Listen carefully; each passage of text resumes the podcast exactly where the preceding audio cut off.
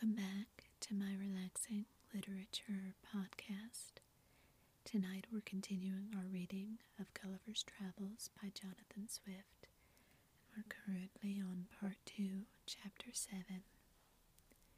The author's love of his country. He makes a proposal of much advantage to the king, which is rejected. The king's great ignorance in politics, the learning of that country very imperfect and confined, the laws and military affairs and parties of the state. Nothing but an extreme love of truth could have hindered me from concealing this part of my story. It was in vain to discover my resentments, which were always turned into ridicule, and I was forced to rest with patience while my noble and beloved country was so injuriously treated. I am as heartily sorry as any of my readers can possibly be that such an occasion was given, but this prince happened to be so curious and inquisitive upon every particular that it could not consist either with gratitude or good manners to refuse giving him what satisfaction I was able. Yet, thus much I may be allowed to say in my own vindication, that I artfully eluded many of his questions and gave to every point a more favorable turn by many degree than the strictness of truth would allow. For I have always borne that laudable partiality to my own country which Dionysius Halicarnassensis, with so much justice, recommends to an historian. I would hide the frailties and deformities of my political mother, and place her virtues and beauties in the most advantageous light, this was my sincere endeavour in those many discourses I had with that monarch, although it unfortunately failed of success.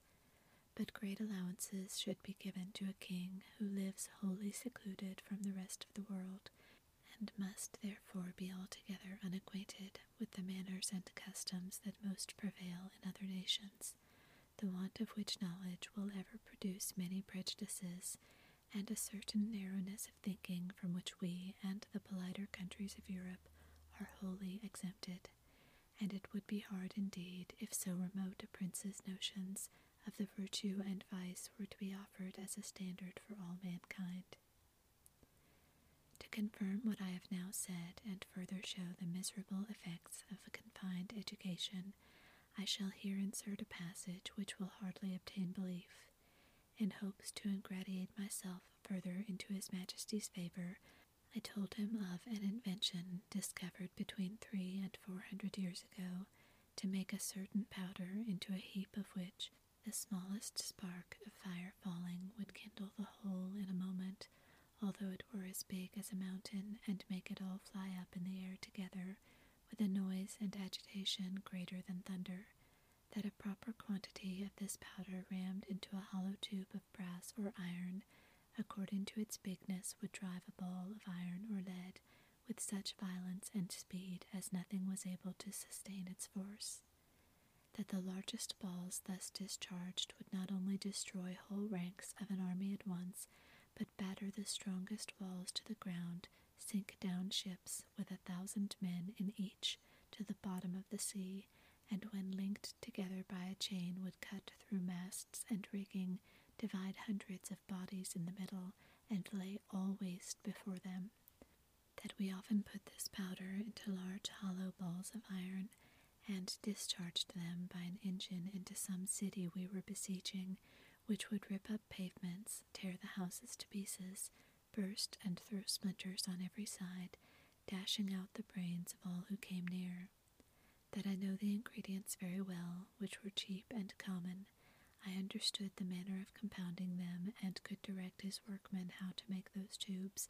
of a size proportionable to all other things in his Majesty's kingdom, and the largest need not be above a hundred feet long, twenty or thirty of which tubes, charged with the proper quantity of powder and balls, would batter down the walls of the strongest town in his dominions in a few hours or destroy the whole metropolis if ever it should pretend to dispute his absolute commands. This I humbly offered to His Majesty as a small tribute of acknowledgment in turn for so many marks that I had received of his royal favor and protection. The king was struck with horror at the description I had given of those terrible engines and the proposal I had made. He was amazed how so impotent and groveling an insect as I, these were his expressions, could entertain such inhuman ideas, and in so familiar a manner as to appear wholly unmoved at all the scenes of blood and desolation which I had painted as the common effects of those destructive machines, whereof, he said, some evil genius enemy to mankind must have been the first contriver. As for himself, he protested that although few things delighted him so much as new discoveries in art or in nature, yet he would rather lose half his kingdom than be privy to such a secret, which he commanded me, as I valued any life, never to mention any more. A strange effect of narrow principles and views, that a prince possessed of every quality which procures veneration, love, and esteem, of strong parts, great wisdom, and profound learning, endowed with admirable talents, and almost adored by his subjects, should, from a nice unnecessary scruple whereof in Europe we can have no conception, let slip an opportunity put into his hands that would have made him absolute master of the lives, the liberties, and the fortunes of his people. Neither do I say this with the least intention to detract from the many virtues of that excellent king whose character I am sensible will, on this account, be very much lessened in the opinion of an English reader, but I take this defect among them to have risen from their ignorance by not having hitherto reduced politics into a science, as the more acute wits of Europe have done. For I remember very well in a discourse one day with the king, when I happened to say, There were several thousand books among us written upon the art of government, it gave him, directly contrary to my intention, a very mean opinion of our understandings. He professed both to abominate and despise all mystery, refinement, and intrigue, either in a prince or a minister. He could not tell what I meant by secrets of state, where an enemy or some rival nation were not in the case. He confined the knowledge of governing within very narrow bounds to common sense and reason to justice and lenity, to the speedy determination of civil and criminal causes, with some other obvious topics which are not worth considering, and he gave it for his opinion that whoever could make two ears of corn or two blades of grass to grow upon a spot of the ground where only one grew before would deserve better of mankind and do more essential service to his country than the whole race of politicians put together. The learning of this people is very defective, consisting only in morality, history, poetry, and mathematics, wherein they must be allowed to excel. But the last of these is wholly applied to what might be useful in life, to the improvement of agriculture and all mechanical arts, so that among us it would be little esteemed. And as to ideas, entities, abstractions, and transcendentals, I could never drive the least conception into their heads. No law in that country must exceed in words the number of letters in their alphabet, which consist only of two and twenty. But indeed few of them extend even to that length. They are expressed in the most plain and simple terms, wherein these people are not mercurial enough to discover upon one interpretation, and to write comment upon any law is a capital crime. As to the decision of civil causes or proceedings against criminals, their precedents are so few that they have little reason to boast of any extraordinary skill in either. They have had the art of printing as well as the Chinese, time out of mind, but their liberties are not very large, for that of the king, which is reckoned the largest, does not amount to above a thousand volumes, placed in a gallery of twelve hundred feet long, whence I had the liberty to borrow what books I pleased. The Queen's joiner had contrived in one of Glumdalclitch's rooms a kind of wooden machine five and twenty feet high, formed like a standing ladder. The steps were each fifty feet long. It was indeed a movable pair of stairs, the lowest end placed at ten feet distance from the wall of the chamber. The book I had a mind to read was put up leaning against the wall. I first mounted to the upper step of the ladder and, turning my face towards the book, began at the top of the page and so walking to the right and left about eight or ten paces, according to the length of the lines, till I had gotten a little below the level of mine eyes, and then descending gradually till I came to the bottom, after which I mounted again and began the other page in the same manner, and so turned over the leaf, which I could easily do with both my hands, for it was as thick and stiff as pasteboard, and in the largest folios not above eighteen or twenty feet long. Their style is clear, masculine, and smooth, but not florid, for they avoid nothing more than multiplying unnecessary words or using various expressions. I have perused many of their books, especially those in history and morality. Among the rest, I was much diverted with a little old treatise which always lay in Glumdalclitch's bedchamber and belonged to her governess, a grave elderly gentlewoman who dealt in writings of morality and devotion. The book treats of the weakness of humankind and is in little esteem except among the women and the vulgar. However, I was curious to see what the author of that country could say upon such a subject. This writer went through all the usual topics of European moralists, showing how diminutive, contemptible, and helpless an animal was man in his own nature, how unable to defend himself from inclemencies of the air or the fury of wild beasts, how much he was excelled by one creature in strength, by another in speed, by a third in foresight, by a fourth in industry. He added that nature was degenerated in these latter declining ages of the world, and could now produce only small abortive births in comparison of those in ancient times. He said it was very reasonable to think not only that species of men were originally much larger, but also that there must have been giants in former ages which, as it is asserted by history and in tradition, so it has been confirmed by huge bones and skulls casually dug up in several parts of the kingdom, far exceeding the common dwindled race of men in our days.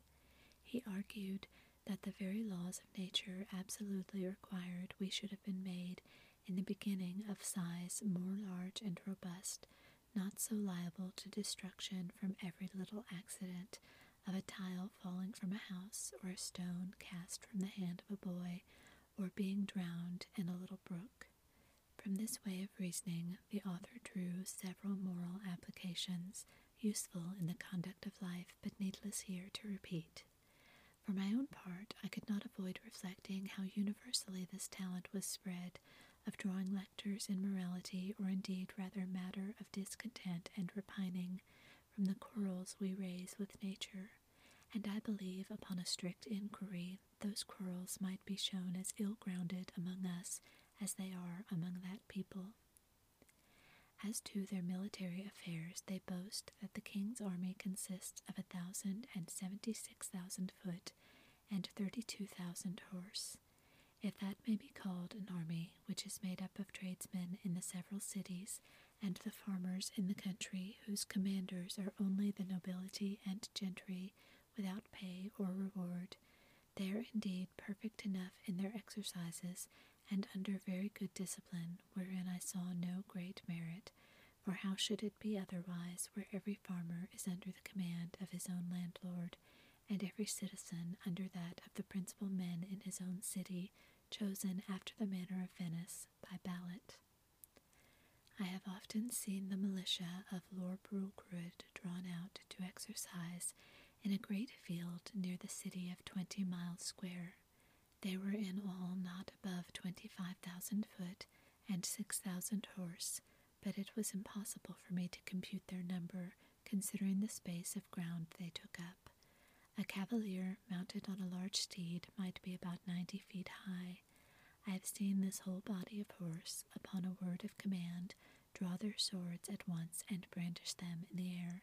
Imagination can figure nothing so grand, so surprising, and so astonishing. It looked as if ten thousand flashes of lightning were darting at the same time from every quarter of the sky. I was curious to know how this prince, to whose dominions there is no access from any other country, came to think of armies or to teach his people the practice of military discipline, but I was soon informed by both conversation and reading their histories, for in the course of many ages they have been troubled with the same disease to which the whole race of mankind is subject, the nobility often contending for power, the people for liberty, and the king for absolute dominion. All which, however happily tempered by the laws of that kingdom, have been sometimes violated by each of the three parties, and have more than once occasioned civil wars, the last whereof was happily put an end by this prince's grandfather in a general composition, and the militia then settled with common consent has been ever since kept in the strictest duty.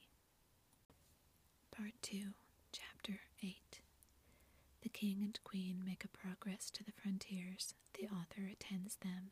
The manner in which he leaves the country very particularly related. He returns to England. I had always a strong impulse that I should some time recover my liberty, though it was impossible to conjecture by what means, or to form any project with the least hope of succeeding.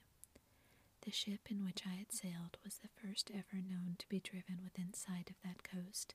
and the king had given strict orders that if at any time another appeared, it should be taken ashore, and with all its crew and passengers brought in a tumbril to Lord Rookwood. He was strongly bent to get me a woman of my own size by whom I might propagate the breed, but I think I should rather have died than undergone the disgrace of leaving a posterity to be kept in cages like tame canary birds, and perhaps in time sold about the kingdom to persons of quality for curiosities. I was indeed treated with very much kindness. I was the favorite of a great king and queen, and the delight of the whole court but it was upon such a foot as ill became the dignity of humankind. I could never forget those domestic pledges I had left behind me. I wanted to be among people with whom I could converse upon even terms, and walk about the streets and fields without being afraid of being trod to death like a frog or a young puppy. But my deliverance came sooner than I expected, and in a manner not very common, the whole story and circumstance of which I shall faithfully relate. I had now been two years in this country, and about the beginning of the third, Glumdalclitch and I attended the king and queen in a progress to the south coast of the kingdom. I was carried, as usual, in my traveling box, which, as I have already described, was a very convenient closet of twelve feet wide and I had ordered a hammock to be fixed by silken ropes from the four corners at the top to break the jolts when a servant carried me before him on horseback, as I sometimes desired, and would often sleep in my hammock while we were upon the road.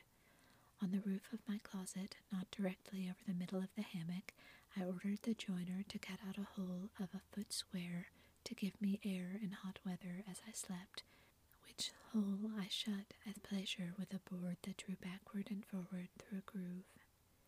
When we came to our journey's end, the king thought proper to pass a few days at a palace he has near Flanflasnic, a city within eighteen English miles of the seaside. Glumdalclitch and I were much fatigued. I had gotten a small cold, but the poor girl was so ill as to be confined to her chamber. I longed to see the ocean, which must be the only scene of my escape if ever it should happen.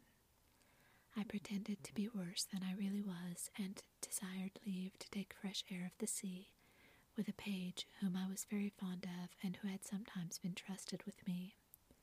I shall never forget with what unwillingness Gloom Glumdalclitch consented, nor the strict charge she gave the page to be careful of me, bursting at the same time into a flood of tears, as if she had some foreboding of what was to happen.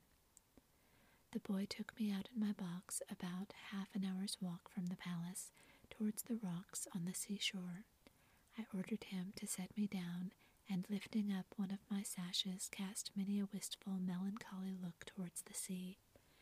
I found myself not very well and told the page that I had a mind to take a nap in my hammock, which I hoped would do me good. I got in, and the boy shut the window close down to keep out the cold. I soon fell asleep, and all I can conjecture is while I slept, the page, thinking no danger could happen, went among the rocks to look for birds' eggs, having before observed him from my window searching about, and picking up one or two in the clefts. Be that as it will, I found myself suddenly awaked with a violent pull upon the ring, which was fastened at the top of my box for the conveniency of carriage. I felt my box raised very high in the air, and then borne forward with prodigious speed. The first jolt had like to have shaken me out of my hammock, but afterward the motion was easy enough. I called out several times as loud as I could raise my voice, but all to no purpose. I looked towards my windows and could see nothing but the clouds and sky. I heard a noise just over my head like the clapping of wings, and then began to perceive the woeful condition I was in, that some eagle had got the ring of my box in his beak with an intent to let it fall on a rock like a tortoise in a shell, and then pick out my body and devour it, for the sagacity and smell of this bird enables him to discover his quarry at a great distance, though better concealed than I could be within a two inch board. In a little time I observed the noise and flutter of wings to increase very fast, and my box was tossed up and down like a sign in a windy day. I heard several bangs or buffets, and I thought given to the eagle, for such I am certain it must have been that held the ring of my box in his beak, and then all of a sudden felt myself falling perpendicularly down for above a minute, but with such incredible swiftness that I almost lost my breath. My fall was stopped by a terrible squash that sounded louder to my ears than the cataract of Niagara, after which I was quite in the dark for another minute, and then my box began to rise so high that I could see light from the tops of my windows. I now perceived I was fallen into the sea. My box, by the weight of my body, the goods that were in, and the broad plates of iron fixed for strength at the four corners of the top and bottom, floated about five feet deep in the water. I did then and do now suppose that the eagle which flew away with my box was pursued by two or three others and forced to let me drop while he defended himself against the rest, who hoped to share in the prey. The plates of iron fastened at the bottom of the box, for those were the strongest, preserved balance while it fell and hindered it from being broken on the surface of the water. Every joint of it was well grooved, and the door did not move on hinges, but up and down like a sash, which kept my closet so tight that very little water came in. I got with much difficulty out of my hammock, having first ventured to draw back the slipboard on the roof already mentioned, contrived on purpose to let in air, for want of which I found myself almost stifled. How often did I then wish myself with my dear Gloom Glumdalclitch, from whom one single hour had so far divided me, and I may say with truth that in the midst of my own misfortunes I could not forbear lamenting my poor nurse, the grief she would suffer for my loss, the displeasure of the queen, and the ruin of her fortune. Perhaps many travellers have not been under greater difficulties and distress than I was at this juncture, expecting every moment to see my box dashed to pieces, or at least overset by the first violent blast or rising wave. A breach in one single pane of glass would have been immediate death,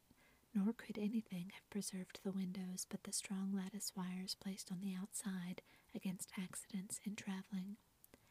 I saw the water ooze in at several crannies, although the leaks were not considerable, and I endeavored to stop them as well as I could. I was not able to lift up the roof of my closet, which otherwise I certainly should have done, and sat on the top of it, where I might at least preserve myself some hours longer than being shut up, as I may call it, in the hold. Or if I escaped these dangers for a day or two, what could I expect but a miserable death of cold and hunger? I was four hours under these circumstances expecting and indeed wishing every moment to be my last. I have already told the reader that there were two strong staples fixed upon that side of my box which had no window, and into which the servant who used to carry me on horseback would put a leathern belt and buckle it about his waist. Being in this disconsolate state, I heard, or at least thought I heard, some kind of grating noise on that side of my box where the staples were fixed, and soon after I began to fancy that the box was pulled or towed along the sea, for I now and then felt a sort of tugging which made the waves rise near the tops of my windows, leaving me almost in the dark.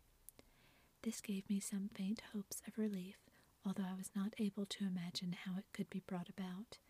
I ventured to unscrew one of my chairs, which were always fastened to the floor, and having made a hard shift to screw it down again directly under the slipping board that I had lately opened, I mounted on the chair and, putting my mouth as near I could to the hole, I called for help in a loud voice and in all the languages I understood. I then fastened my handkerchief to a stick I usually carried and, thrusting it up the hole, waved it several times in the air, that if any boat or ship were near, the seamen might conjecture some unhappy mortal to be shut up in the box. I found no effect from all I could do, but plainly perceived my closet to be moved along, and in the space of an hour or better, that side of the box where the staples were and had no windows struck against something that was hard. I apprehended it to be a rock, and found myself tossed more than ever. I plainly heard a noise upon the cover of my closet like that of a cable, and the grating of it as it passed through the ring. I then found myself hoisted up by degrees at least three feet higher than I was before, whereupon I again thrust up my stick and handkerchief, calling for help till I was almost hoarse. In return to which I heard a great shout repeated three times, giving me such transports of joy as are not to be conceived but by those who feel them. I now heard a trampling over my head and somebody calling through the hole with a loud voice in the English tongue, If there be anybody below, let them speak. I answered, I was an Englishman drawn by ill fortune into the greatest calamity that ever any creature underwent, and begged by all that was moving to be delivered out of the dungeon I was in. The voice replied, I was safe, for my box was fastened to their ship, and the carpenter should immediately come and saw a hole in the cover large enough to pull me out. I answered that was needless and would take up too much time, for there was no more to be done but let one of the crew put his finger into the ring and take the box out of the sea into the ship, and so into the captain's cabin. Some of them, upon hearing me talk so wildly, thought I was mad, others laughed, for indeed it never came into my head that I was now got among people of my own stature and strength. The carpenter came, and in a few minutes sought a passage about four feet square, then let down a small ladder, upon which I mounted, and thence was taken into the ship in a very weak condition. The sailors were all in amazement, and asked me a thousand questions which I had no inclination to answer. I was equally confounded at the sight of so many pygmies, for such I took them to be after having so long accustomed mine eyes to the monstrous objects I had left. But the captain, Mr. Thomas Wilcocks, an honest, worthy Shropshire man, observing I was ready to faint, took me into his cabin, gave me a cordial to comfort me, and made me turn in upon his own bed, advising me to take a little rest, of which I had great need. Before I went to sleep, I gave him to understand that I had some valuable furniture in my box too good to be lost a fine hammock, a handsome field bed, two chairs, a table, and a cabinet, that my closet was hung on all sides, or rather quilted with silk and cotton, and that if he would let one of the crew bring my closet into his cabin, I would open it there before him and show him my goods. Captain, hearing me utter these absurdities, concluded I was raving. However, I suppose to pacify me, he promised to give order as I desired, and going upon deck, sent some of his men down into my closet, whence, as I afterward found, they drew up all my goods and stripped off the quilting, but the chairs, cabinet, and bedstead, being screwed to the floor, were much damaged by the ignorance of the seamen who tore them up by force. Then they knocked off some of the boards for the use of the ship, and when they had got all they had a mind for, let the hull drop into the sea, which by reason of many breaches made in the bottom and sides sunk to rights. And indeed, I was glad not to have been a spectator of the havoc they made, because I am confident it would have sensibly touched me by bringing former passages into my mind which I would rather have forgot. I slept some hours, but perpetually disturbed with dreams of the place I had left and the dangers which I had escaped. However, upon waking, I found myself much recovered. It was now about eight o'clock at night, and the captain ordered supper immediately, thinking I had already fasted too long.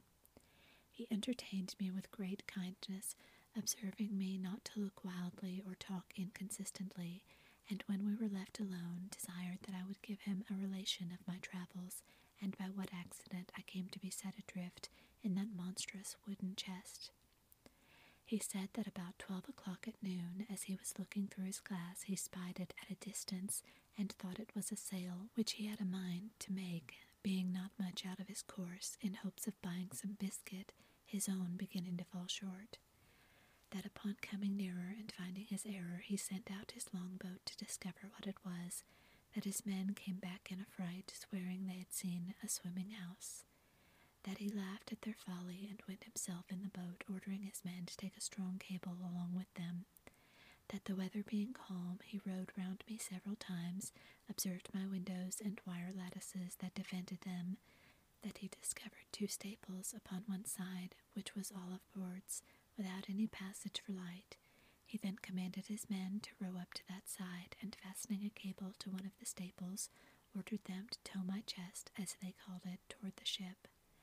When it was there, he gave directions to fasten another cable to the ring fixed in the corner, and to raise up my chest with pulleys, which all the sailors were not able to do above two or three feet. He said they saw my stick and handkerchief thrust out the hole, and concluded that some unhappy man must be shut up in the cavity. I asked whether he or the crew had seen any prodigious birds in the air about the time he first discovered me, to which he answered that discoursing this matter with the sailors while I was asleep, one of them said he had observed three eagles flying towards the north, but remarked nothing of their being larger than the usual size, which I suppose must be imputed to the great height they were at, and he could not guess the reason of my question. I then asked the captain how far he reckoned we might be from land. He said, by the best computation he could make, that we were at least a hundred leagues. I assured him that he must be mistaken by almost half, for I had not left the country whence I came above two hours before I dropped into the sea. Whereupon he began again to think that my brain was disturbed, of which he gave me a hint and advised me to go to bed in a cabin he had provided. I assured him I was well refreshed with his good entertainment and company, and as much in my senses as ever I was in my life.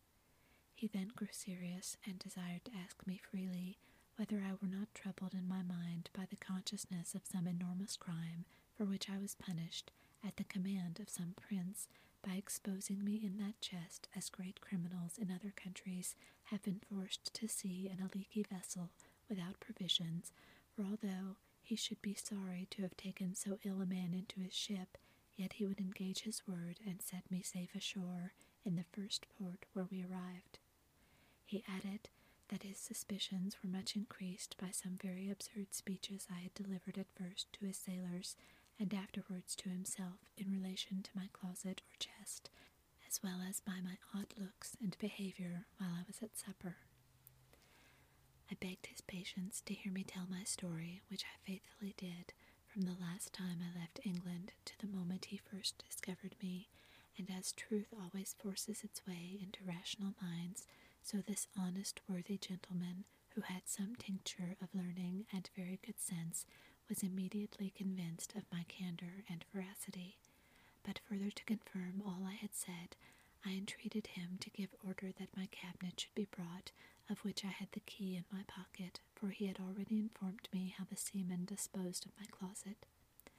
I opened it in his own presence and showed him the small collection of rarities I made in the country from which I had been so strangely delivered. There was the comb I had contrived out of the stumps of the king's beard, and another of the same materials but fixed into a paring of Her Majesty's thumbnail, which served for the back. There was a collection of needles and pins from a foot to half a yard long, four wasp stings like joiner's tacks, some combings of the queen's hair, a gold ring which one day she made me a present of, in a most obliging manner, taking it from her little finger and throwing it over my head like a collar. I desired the captain would please to accept this ring in return for his civilities, which he absolutely refused. I showed him a corn that I had cut off with my own hand from a maid of honor's toe. It was about the bigness of a Kentish pippin and grown so hard that when I returned to England I got it hollowed into a cup and set in silver. Lastly, I desired him to see the breeches I had then on, which were made of a mouse's skin. I could force nothing on him but a footman's tooth, which I observed him to examine with great curiosity, and found he had a fancy for it. He received it with abundance of thanks, more than such a trifle could deserve.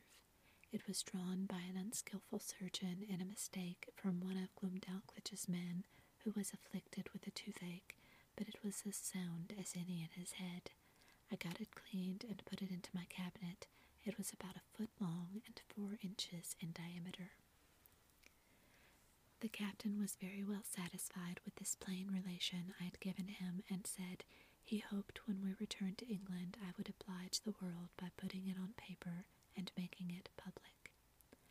My answer was that we were overstocked with books of travels, that nothing could now pass which was not extraordinary, wherein I doubted some authors less consulted truth than their own vanity or interest, or the diversion of ignorant readers, that my story could contain little beside common events, without these ornamental descriptions of strange plants, trees, birds, and other animals, or of the barbarous customs and idolatry of savage people with which most writers abound. However, I thanked him for his good opinion and promised to take the matter into my thoughts. He said he wondered at one thing very much, which was to hear me speak so loud, asking me whether the king or queen of that country were thick of hearing. I told him it was what I had been used to for above two years past, and that I admired as much at the voices of him and his men, who seemed to me only to whisper, and yet I could hear them well enough. But when I spoke in that country, it was like a man talking in the streets to another looking out from the top of a steeple, unless when I was placed on a table or held in any person's hand. I told him I had likewise observed another thing that, when I first got into the ship and the sailors stood all about me, I thought they were the most contemptible creatures I had ever beheld. For indeed, while I was in that prince's country, I could never endure to look in a glass after mine eyes had been accustomed to such prodigious objects, because the comparison gave me so despicable a conceit of myself. The captain said that while we were at supper he observed me to look at everything with a sort of wonder, and that I often seemed hardly able to contain my laughter, which he knew not well how to take, but imputed it to some disorder in my brain. I answered it was very true, and I wondered how I could forbear, when I saw his dishes of the size of a silver threepence, a leg of pork hardly a mouthful, a cup not so big as a nutshell, and so I went on, describing the rest of his household stuff and provisions after the same manner.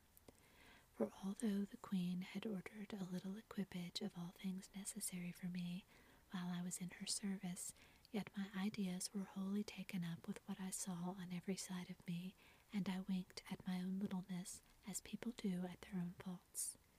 The captain understood my raillery very well, and merrily replied with the old English proverb that he doubted mine eyes were bigger than my belly, for he did not observe my stomach so good, although I had fasted all day, and continuing in his mirth protested that he would have gladly given a hundred pounds to have seen my closet in the Eagle's Bill, and afterwards in its fall from so great a height into the sea, which would certainly have been a most astonishing object, worthy to have the description of it transmitted to future ages, and the comparison of Phaeton was so obvious that he could not forbear applying it, although I did not much admire the conceit. The captain, having been at Tonquin, was, in his return to England, driven northeastward to the latitude of 44 degrees and longitude of 143. But meeting a trade wind two days after I came on board him, we sailed southward a long time, and coasting New Holland kept our course west southwest, and then south southwest, till we doubled the Cape of Good Hope. Our voyage was very prosperous, but I shall not trouble the reader with a journal of it.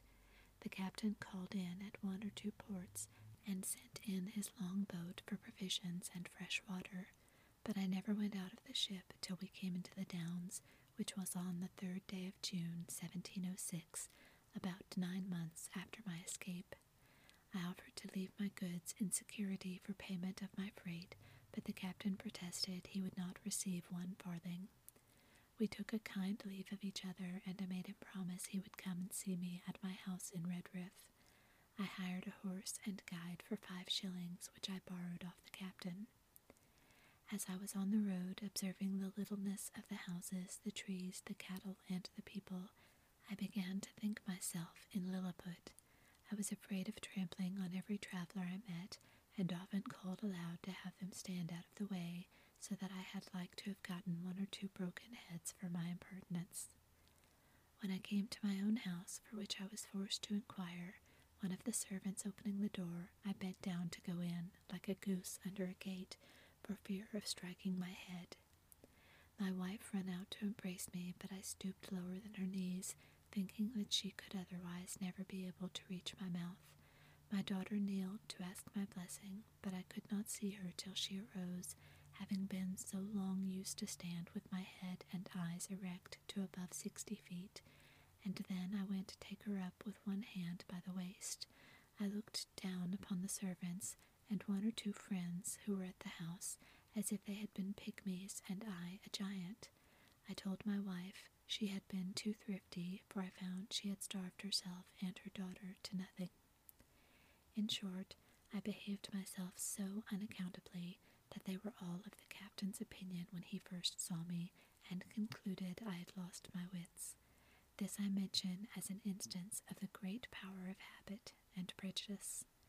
In a little time, I and my family and friends came to a right understanding, but my wife protested I should never go to sea any more, although my evil destiny so ordered that she had not power to hinder me, as the reader may know hereafter.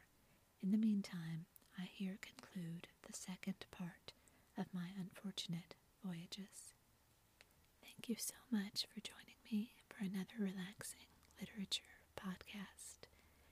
This has been part two, chapters seven and eight of Gulliver's Travels, and next week we will be beginning part three, which is a voyage to Laputa, Balnibarbi, Luggnagg, Glub Dub Drib, and Japan. If you're enjoying this podcast, please consider supporting to help me improve the quality. You can find all of my patron benefits at patreon.com forward slash relaxing literature. And please also follow me on Instagram at relaxing literature and on Twitter at relaxing lit ASMR to leave your comments, questions, and suggestions, or just to stay updated on the things I'm reading and plan to read next. Thank you so much for listening. Good night.